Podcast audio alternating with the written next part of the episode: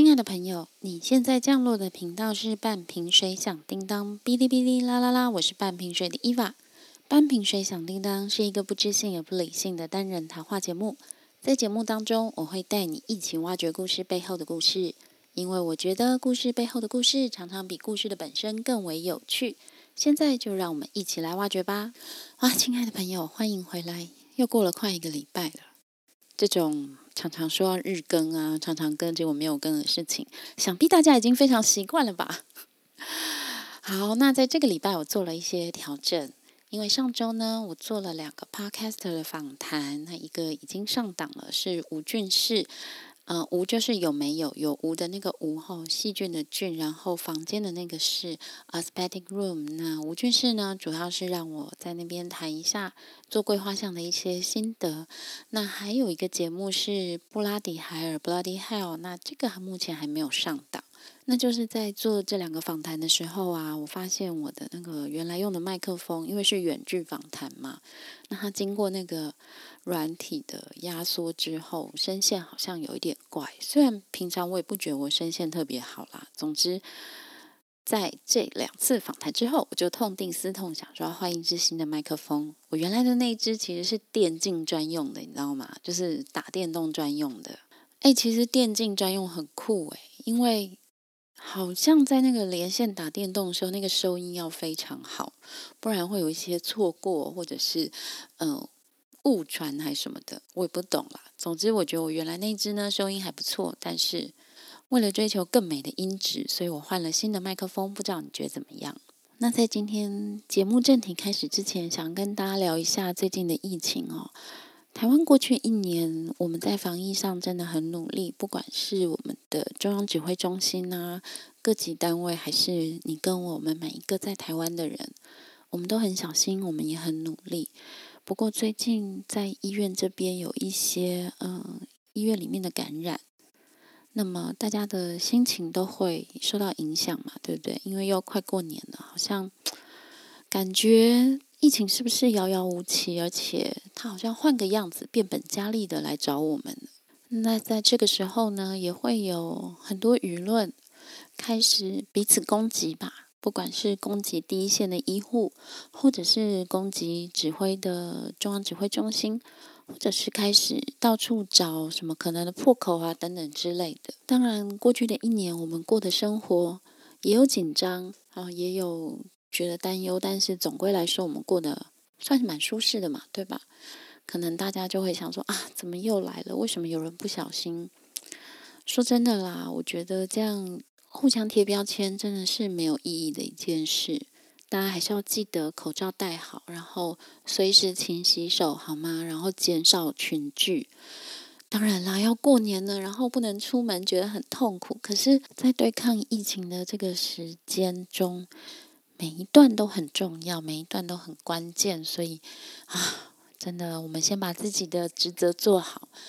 我们也许不是医生，然后也不是医护人员，也不是政府官员，但是我们至少可以维持自己的，你知道，自身的健康，做好公共卫生基本的条件。再提醒一次哦，出门一定要戴口罩，然后常常洗手。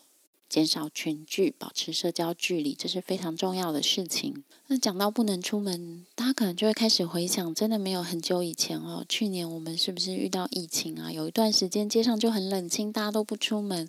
那个时候也是 Podcast 开始在台湾兴起的时候，大家关在家里，突然发现，哎，有这样一个媒介，好有趣哦，就开始听嘛，哦。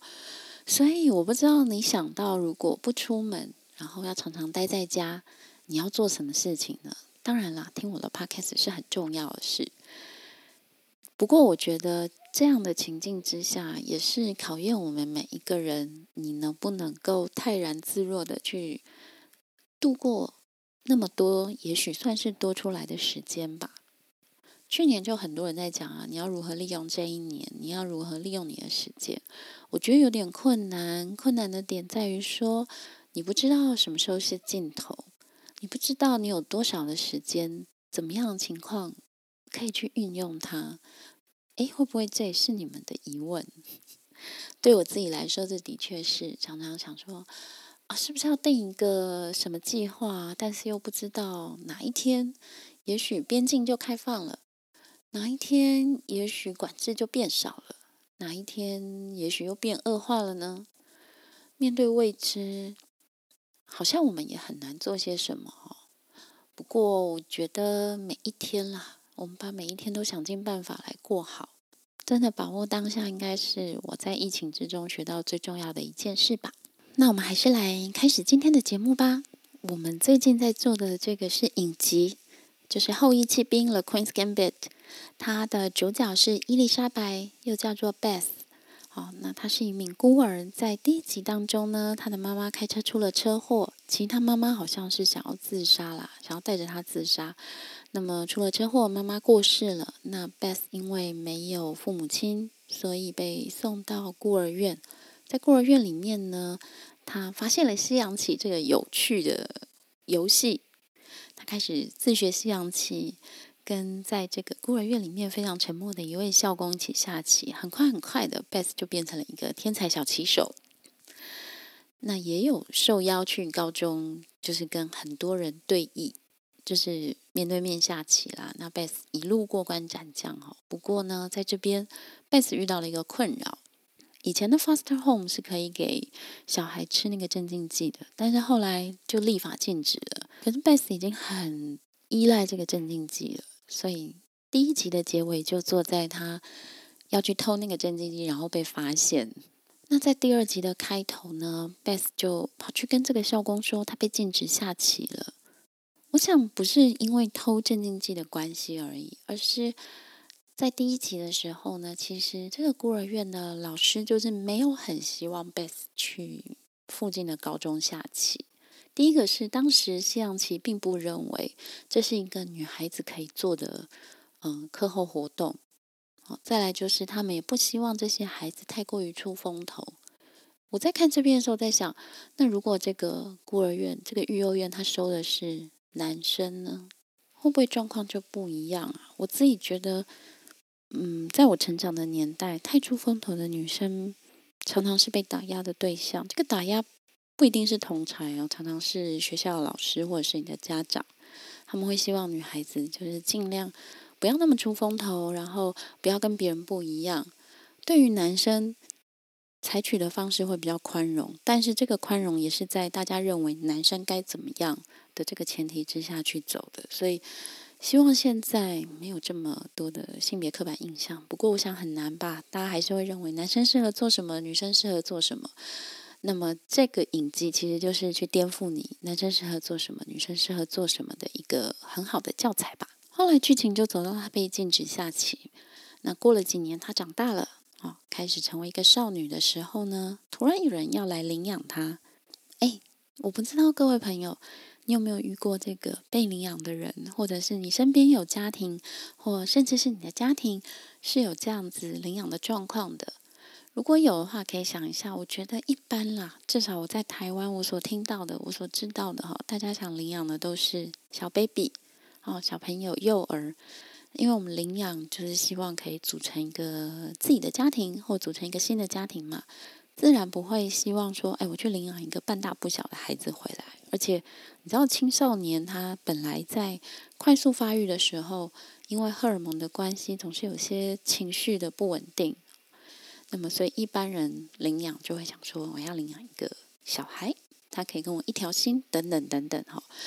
可是这对夫妻，就是来到孤儿院的这对夫妻很奇特，他们一开始就想要领养。算是已经是个青少女的 Beth 了。那么要在离开孤儿院的时候呢，Beth 她对她的唯一的好朋友吧，也是里面一个非洲裔的角色 Jolin 说：“我很抱歉。”这边的抱歉，也许是 Beth 对于唯一的好朋友表达了一个不好意思，我把你留在这里的一个说法。那 Jolin 在这个时候就是故作大方说：“哦，没关系啦。”但当然，九零心里也不好受。那么，真正要分别的时刻来了，孤儿院的院长啊、老师啊，都在门口欢送 Beth，而且提醒他你要做个好女孩哦。这个时候，校工出现了，校工站在远远的地方看着 Beth，而贝斯在这个时候突然显露出了一个情绪，他跟校工默默的用他们的方式道别。我前面有说过，贝斯好像不太喜欢社交吧？他如果对于他不喜欢、不在意的人，他表现有时候甚至是没有什么礼貌的。可是如果是他真心在乎的人，他的情绪会出来，他也有办法跟他有互动。接下来呢，就是贝斯到了新家，他的养父母姓惠特利，就是惠特利哈。那他们住在这个肯塔基州，好。到了新家，感觉像是一个新的开始嘛。的确，贝斯也有他很雀跃的地方，比如说这个养母带他去家里的房间，然后贝斯就说：“这都是我的吗？”养母说：“对啊。”他就兴奋到不行，因为他从来几年了哈都没有拥有过属于自己的一个空间。那这个房间里不但有床啊，还有那个床罩吧，哈，可以这么说，然后还有整套的什么书桌等等，他觉得太雀跃了。同时，我们也可以看到养父母之间有一些问题。他的养父非常的冷漠，而且就是专心在工作上，总是要出差，总是要离开家。那这个养母很热情，也很温暖。养母跟他说：“我很喜欢小动物，本来想要养一只的，不过呢，你的爸爸会过敏。”哎，你们这边听到这边有没有觉得哪里怪怪的？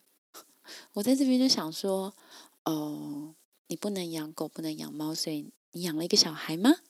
那我们前面刚刚说到嘛，他的养父就是很专心工作，常常不在家，所以 Beth 他大部分的时间都是要跟这个养母艾玛艾玛一起度过的。他的养母很会弹钢琴哦，阿玛钢琴弹得非常的好，而且非常喜欢弹钢琴。但是他跟贝斯说：“我没有办法成为一个乐团的呃钢琴手，我没有办法当着很多人面前演奏，因为我很会怯场。”哎，我上一集有没有讲到贝斯他在专心下棋的时候，根本没有管旁边有什么人，他一个人跟很多很多男孩子一起下棋，他都没有在怕的。那各位朋友，你会怯场吗？会吗？会吗？我是会有点啦。有的时候，如果要对一些不熟悉的人，或者是要讲一些我不熟悉的东西，我多多少少会有点怯场。那我觉得贝斯为什么不会？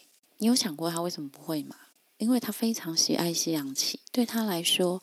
在下棋的过程里面，他有莫大的乐趣，啊，然后对，当然就是非常有兴趣嘛，所以他会专注在下棋的本身，他也会想要赢这个棋局，这是一定的。但是他不是执着在赢了以后可以得到什么样别人的关注，而是他就是要赢这盘棋。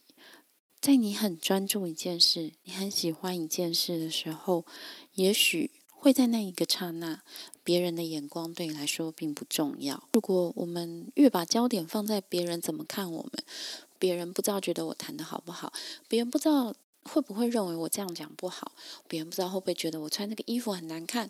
如果你的焦点在别人怎么看你的时候，哎，其实蛮容易紧张的，然后蛮容易觉得失落的。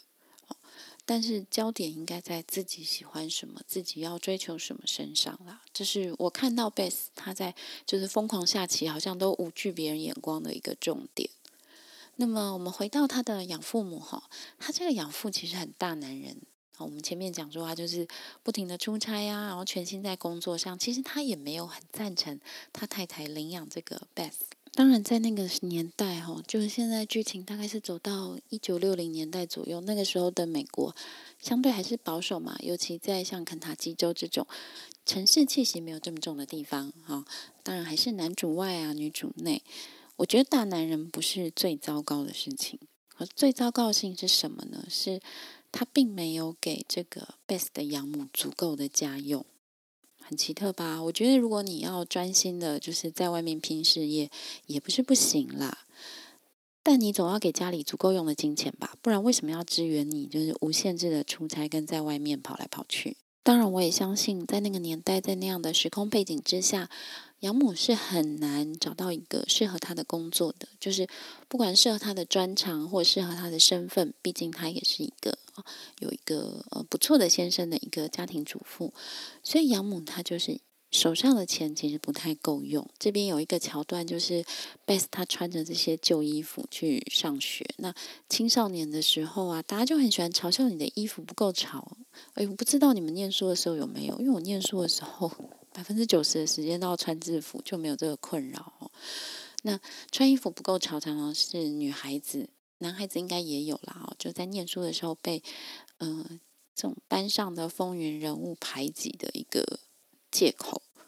那反正就是贝子就穿的衣服就很丑啊，所以后来他养母就带他去买衣服。那从那个剧情啊画面里面，你可以看到他们就是去一个比较便宜的大卖场。那养母还特意帮贝斯买比较大件一点的，为什么？对，因为贝斯还在成长嘛。我小时候是常常会发生这种事啦，就小孩子长比较快，所以爸妈呢。不太会给你买合身的衣服，会帮你买袖子长一点或裤子长一点，因为过两年你还能穿，类似这个逻辑吧。就是在买衣服的时候，并不是买合身的啦，就是哎，你一年后穿就合身了，或者是呃，以后还可以给弟弟妹妹穿这个逻辑。我觉得以后给弟弟妹妹穿这个很正常啦，因为毕竟你知道小孩子真的长得快，有时候衣服没穿几次就坏掉了，就是不是坏掉，就是就不能穿了嘛。那现在当然这个情况应该比较少了吧？我想，因为现在小孩生的少嘛，物质条件比以前好嘛，大家都会帮小孩买合身的衣服。不过以前真的很常见呢。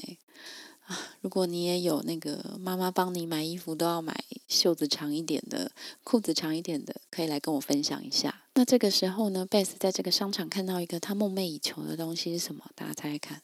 啊，当然就是西洋棋呀。他这一生从来没有拥有过一盒西洋棋哦。一直到他现在十几岁了，他在孤儿院后来不是因为偷药就不能下棋吗？所以他都是在他的脑袋里面下棋。那他现在看到一盒完整的西洋棋，他就超兴奋，他就开口跟养母说他想要这个东西。他养母当时手上钱已经不够了哦，不过他养母也很委婉的跟他说：“哦，我好饿，哦，我想先回家了。”哎，这个理由其实蛮高明、蛮有礼貌的哈。那么他养母就告诉他说：“我每个礼拜会给你，嗯，多少钱？我记得是四角钱吧，哦。那么你可以存下来买任何你想要的东西。女孩子要记得养成储蓄的习惯。我们好像在这一段疫情之中啦，大家有没有在听过一个逻辑？就是说，好像欧美人没有那么喜欢储蓄，就我们亚洲人呢，尤其是我们华人，真的非常爱存钱。”存钱是个好习惯，真的没有错。不过欧美人比较少这样的习惯哦，所以他妈妈这样跟他讲的时候，我当时想说，嗯，蛮难得的会看到这样的提醒。不过储蓄真的是个好习惯。那么贝斯就穿着他妈妈买给他的这些稍微大一点，而且你知道，就是真的是比较便宜的衣服去上学，还是一样被欺负啊。可是贝斯他不太在意这件事。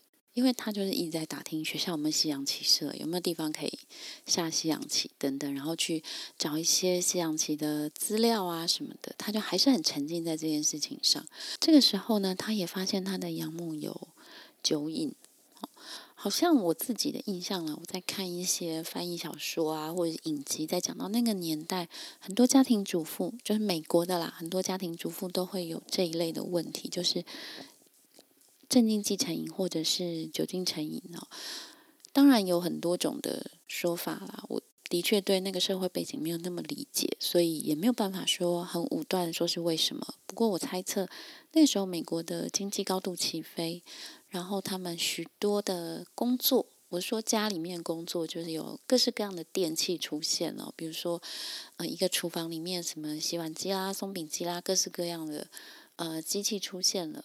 那么家庭主妇不需要再花那么多的时间在家里，好，可是他们又没有足够的呃工作机会，因为那个时候女人工作可能还是没有那么常见嘛。然后整体来说啊，我觉得当时女人的才能是处于一个被压抑的状态，就社会期望你待在家里，就结婚之后你就待在家里啊，然后做家事啊，相夫教子。哎，你不要以为这种事情只有台湾才有。只有东方社会才有，其实，在早期的美国也是会这样期待女性的。那么，可是我又没有那么多家事可以做了。然后呢，我就算念了很多书，我就算嗯很有才干，我也不容易在外面找到工作。这并不是女人的错，哦，这是社会在那时候并没有发展到给女人足够的空间去生存。那么，在这样的挤压之下，我觉得人的确有可能。很容易沉溺于某一种瘾里面。那我其实也蛮反对一种说法哦，我知道现在还是有这种说法，就是说你就是太闲了，你才会有这些问题。嗯，我我觉得第一个是我们对于太闲的一种敌意吧。你好像觉得别人太闲了就会出事，你好像觉得出事的人都是太闲，其实并不是这样子的。哦，痛苦的感知每个人不一样，每个人觉得不舒服、痛苦的点也不一样。有些人的确为生活所苦。但你不能说我的吃穿都没有问题，我就不能够体会痛苦。就像这个 Beth 的杨木，他钢琴弹得很好，但是真的是因为他怯场，所以不能够参加乐团吗？不能够成为一个演奏家吗？还是因为她并没有一个支持她成为演奏家的丈夫呢？那如果男女角色换过来会怎么样呢？所以，嗯，总之说回来，我也不知道我的分析是不是对的，但是我认为，在当时哦，就是真的很多在美国的家庭主妇有类似这种成瘾的状况。那贝斯就在帮妈妈去买这个烟啊，还有买药的时候，碰到了他的老朋友，不是人呐，就是他以前吃的那个镇静剂。但如果大家还记得的话，他是在第一集末的时候那个偷药被抓到，然后再来他在孤儿院里面就再也没有机会吃这些药了嘛。对吧？所以他已经好多年没有使用这个药物了。可是他看到这个药，他还是很兴奋。而且因为是他妈妈托他买的嘛，他妈妈其实也搞不清楚那一罐有几颗之类的。贝斯就把其中的一部分扣下来自己用了，自己存起来了。贝斯其实并不是真心一定需要这个药物的，这是我从这一段里面所看到的。但是他就是不能够抗拒这个药物带来的诱惑。哎，不过药物成瘾好像大部分是这样子啦。这个时候呢，养母有的时候也会跟贝斯说，家里的钱不是很够用。不过养母并不是责怪贝斯花钱哦，他只是把他当成一个伴侣。那从这边我也开始觉得，其实他们领养贝斯，或者是说养母他要贝斯这样一个女儿，他要的是一个陪伴。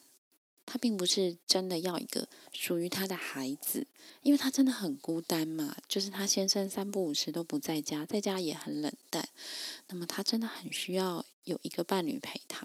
所以真的，也许他一开始是想养动物的，但是又不能养，所以就领养了一个女孩子回来哦。可是，可是贝斯也就不是一个聊天的咖，贝斯就是活在自己世界里的哦。那这个时候，养母跟他说家里的钱不够用的时候，贝斯就说没关系，我可以去打工。养母就拒绝了，就跟他说你不用去做这些家事，也不要想去工作。这个时候，他说了一句很歧视的话，很种族歧视的话。养母就说，在你这个年龄，只有黑人才需要工作。那个年代嘛，我想大家都可以理解哈。那贝斯这个时候看到报纸上有一个消息，就是。在他们的肯塔基州要办一个西洋棋比赛，最大奖是一百块。哎，你要想那个时候他一个礼拜零用钱只有四毛钱哦。当时美国的那个人均收入大概一年可能是一千五百块美金左右，那一百块真的是一笔大钱了。可是要五块钱的报名费，养母当然出不了啊，因为他们就是已经捉襟见肘，只能吃什么鸡脖子之类的。所以呢，贝斯就写信给他以前。教他下棋的那个校工 Sherper 就跟他说：“如果你借我五块，我赢了大奖，我会还你十块。”就这么简短。然后校工的回信更酷，就寄给他五张一块钱的钞票。总之，贝斯就去报名了。那么他的养母只有跟他说：“我不了解你为什么不喜欢一些女生的活动。”就他养母其实还是很支持他，虽然贝斯因为开始。嗯，要去下棋比赛什么的，让养母都一个人待在家，但是他的养母还是很支持他的，只是觉得困惑。我想这个旋律就是他跟他养母的这种，为什么你要下棋，但是我支持你的这个旋律啊，我称为一个养母跟养女之间的旋律，一直在他们之间回荡了很久。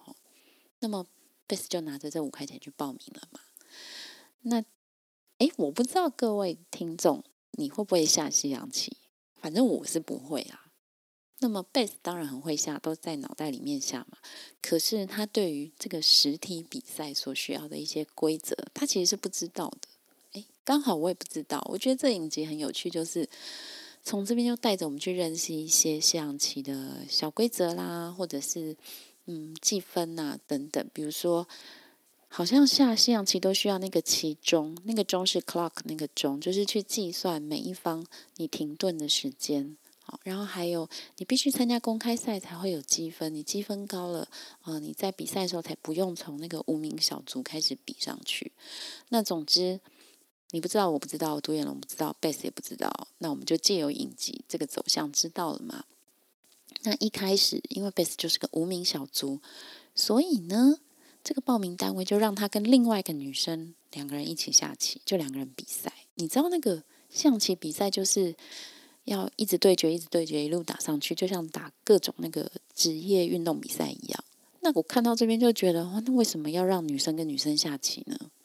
你知道，因为积分制就是同样积分、同样程度的人会一起比嘛。那他们把女生跟女生放在一起的逻辑是什么？就觉得你们女生就是一样，这叫什么？来，我相信大家都知道，就叫刻板印象啦。不过，如果只说这个是刻板印象，未免有些武断，对吧？你会觉得，哎，搞不好他们真的，因为人家不知道贝森会下棋嘛，就觉得，哎，女生跟女生放在一起有什么关系？可是呢，如果你有看影集，就会知道；如果你不知道，你就回去再看一遍。就是这两个女生，她们下棋的这个棋桌旁边就放了咖啡跟纸杯。别的男生跟男生在下棋的时候，他们的桌子都。很正常，就是一般下棋的那种棋桌，只有他们旁边是放咖啡跟纸杯。哦，我看到那边真的觉得，我前面还在猜测你这是不是刻板印象，后面你那个镜头带到那个咖啡跟纸杯，然后大家都过来倒杯咖啡喝一下就走那种，真的觉得对你们就是认为女生下棋并不是一件很主要的事，也不觉得女生可能会下棋吧。不过当然啦，按照剧情走向，贝斯就是一路过关斩将，宰了很多人哦。那这个比赛是三天，那在比到第二天的时候，贝斯已经几乎快要接近要跟那个所谓的大师来比赛了，就是比较高级的那个棋手，比较积分比较高的棋手啦。这样说好了。那在第二天他比赛完回家的时候，他发现，哎，他养母在黑暗之中，好像就是非常的颓丧。他就问他养母怎么了。发现他养父真的不要他们了。本来他养父只是对他们很冷淡，结果他养父这一次是跟他养母说：“我不会跟你离婚，但是呢，我也不再回家了。”我这段有倒回来再看，想说到底在说什么。总之，他养母就是被遗弃了啦。那他养父应该是在外面有了外遇吧？那在文件上没有离婚，但是实际上他已经不要这个家庭了。这个时候，贝斯第一件事担心的是说：“那我会被送回孤儿院吗？”当然了，养母就接着说：“你的问题好实际哦。”好，我们在看的时候，不知道你会不会觉得这孩子有点冷血？可是我那时候想到，就是说，贝斯想到他如果回孤儿院，他就又不能下棋了。对他来说，下棋比什么都重要，所以他非常关心这件事。总之。这对母女就决定了，只要我们不说，就没有人知道我们是一个爸爸不要的家庭。那没关系，我们就继续这样下去。那在这边有一个桥段，对我来说很感动，就是后来养母跟他说：“我人嗯很不舒服，就是有一些剩菜啊，你自己热一热，类似这样，用电炉去热一热。”贝斯就很怯懦说：“我不会，我不知道怎么做。”养母就突然站起来。我觉得他的眼睛有一点发出光芒，跟他说：“我也许不知道怎么做个好妻子，但是我相信我能做一个好妈妈。”人有的时候被他人需要，是我们活下去很重要的动力。你有没有发现？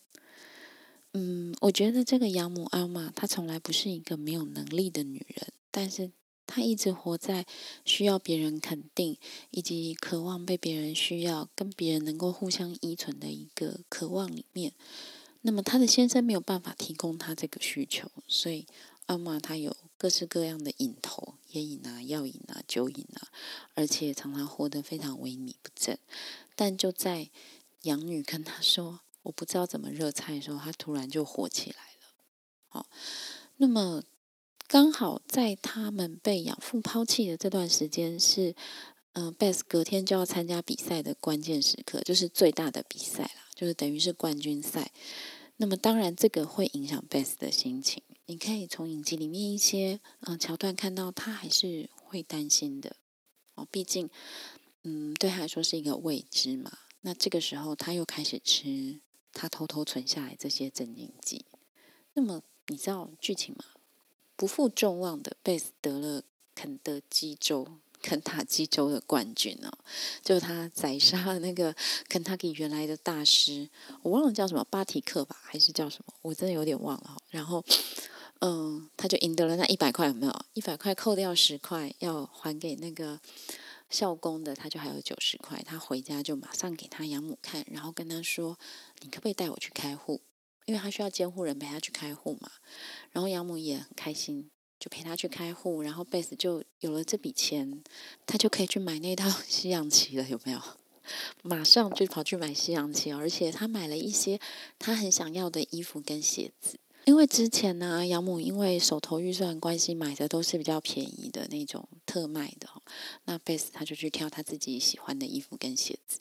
我觉得不是说女生就喜欢买衣服跟鞋子，而是在这个时刻，贝斯体悟到金钱可以让他控制他自己的生活。对他来说，他大部分的时间，他的生活都是受到别人安排的，在孤儿院里面的集体生活，然后都要穿一样的衣服。要做一样的事情，不能够跟别人不一样。喜欢下西洋棋就是一件可能不是很被鼓励的事情。可是现在他有钱啦，有钱之后他就可以做一些他喜欢的事情。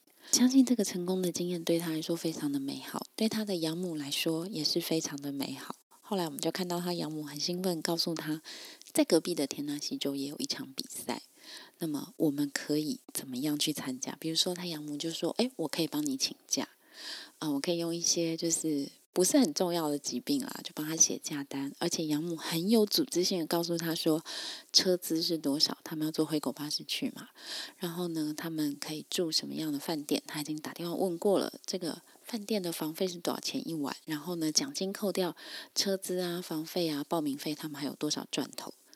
诶，这对母女在这个时候突然变成了伙伴。非常有趣，而且他的养母，你会发现他在做这些事情的时候，脑筋非常清楚，非常有组织，非常有行动力。我在这边讲这些，不是说一个女人或一个男人，你一定要有工作才有价值，因为这种说法也很现实，不是你一定要有一个跟别人呃一样或被世俗所认可的工作，你才叫做是一个有价值的人，而是你要去生活里面发现。对你来说，什么事情很重要？你有没有很喜欢的事情？它并不一定要世俗所认为很有产值的事情啊。我有朋友非常喜欢做蛋糕，或者非常喜欢做手工艺，或者他非常喜欢看书哦，非常喜欢任何你可以想象到的一个可以让你去一直重复做、重复做，你都不会觉得烦的事情。喜欢画画也是，哦，各式各样的事情。我相信它都有价值。那么，如何去发现你自己喜欢什么事情？什么事情对你有价值？是我们人生的一个冒险。但是，我相信啊，当你发现之后，当你在里面沉浸在其中，然后爱上它之后，你的人生会真的很不一样。那么，我们看到 Beth，他是因为他有西洋棋的天分。可是，我们看到他的养母阿玛，他的价值在于他发现了他可以做很。多帮助 Best 的事情，他们可以成为伙伴，这是非常重要的。那么，呃，第二集的剧情就大概是到这边。接下来有没有很期待？他们这一对母女就要开始到处去比赛了，就是有那个态势，两个人要到处去比赛了哈。那么，我们今天的节目就走到这边啦。那么，非常感谢你听到这里，那也欢迎你来我的 Instagram。追踪我的 Instagram 是半瓶水响叮当吼，或者你用哔哩哔哩啦啦啦。来搜寻我也可以。那在节目的最后，还是要感谢一下。我们的赞助商宠喵爱犬商行，那宠喵爱犬商行最近有开他们的 Facebook 社团了哦。如果你有养狗或养猫的话，我非常建议你去搜寻宠喵爱犬商行，然后加入它。那他如果有什么问题的话，你也可以私讯问我，因为加入社团都会问一些问题嘛。那没关系，如果你想加入，你不会回答问题，那欢迎你私讯问我。那么也欢迎各位如果你对于今天的节目或者是你对这个影集有什么其他的看法都可以来找我我们可以嗯多聊聊我觉得非常好哦。好的那大家也要记得要多洗手去哪里都要戴口罩尽量不要群聚然后保持社交距离希望大家都能够维持一个健康的身体也希望台湾我们的疫情不要扩散。那么今天的节目就到这边谢谢你的收听拜拜。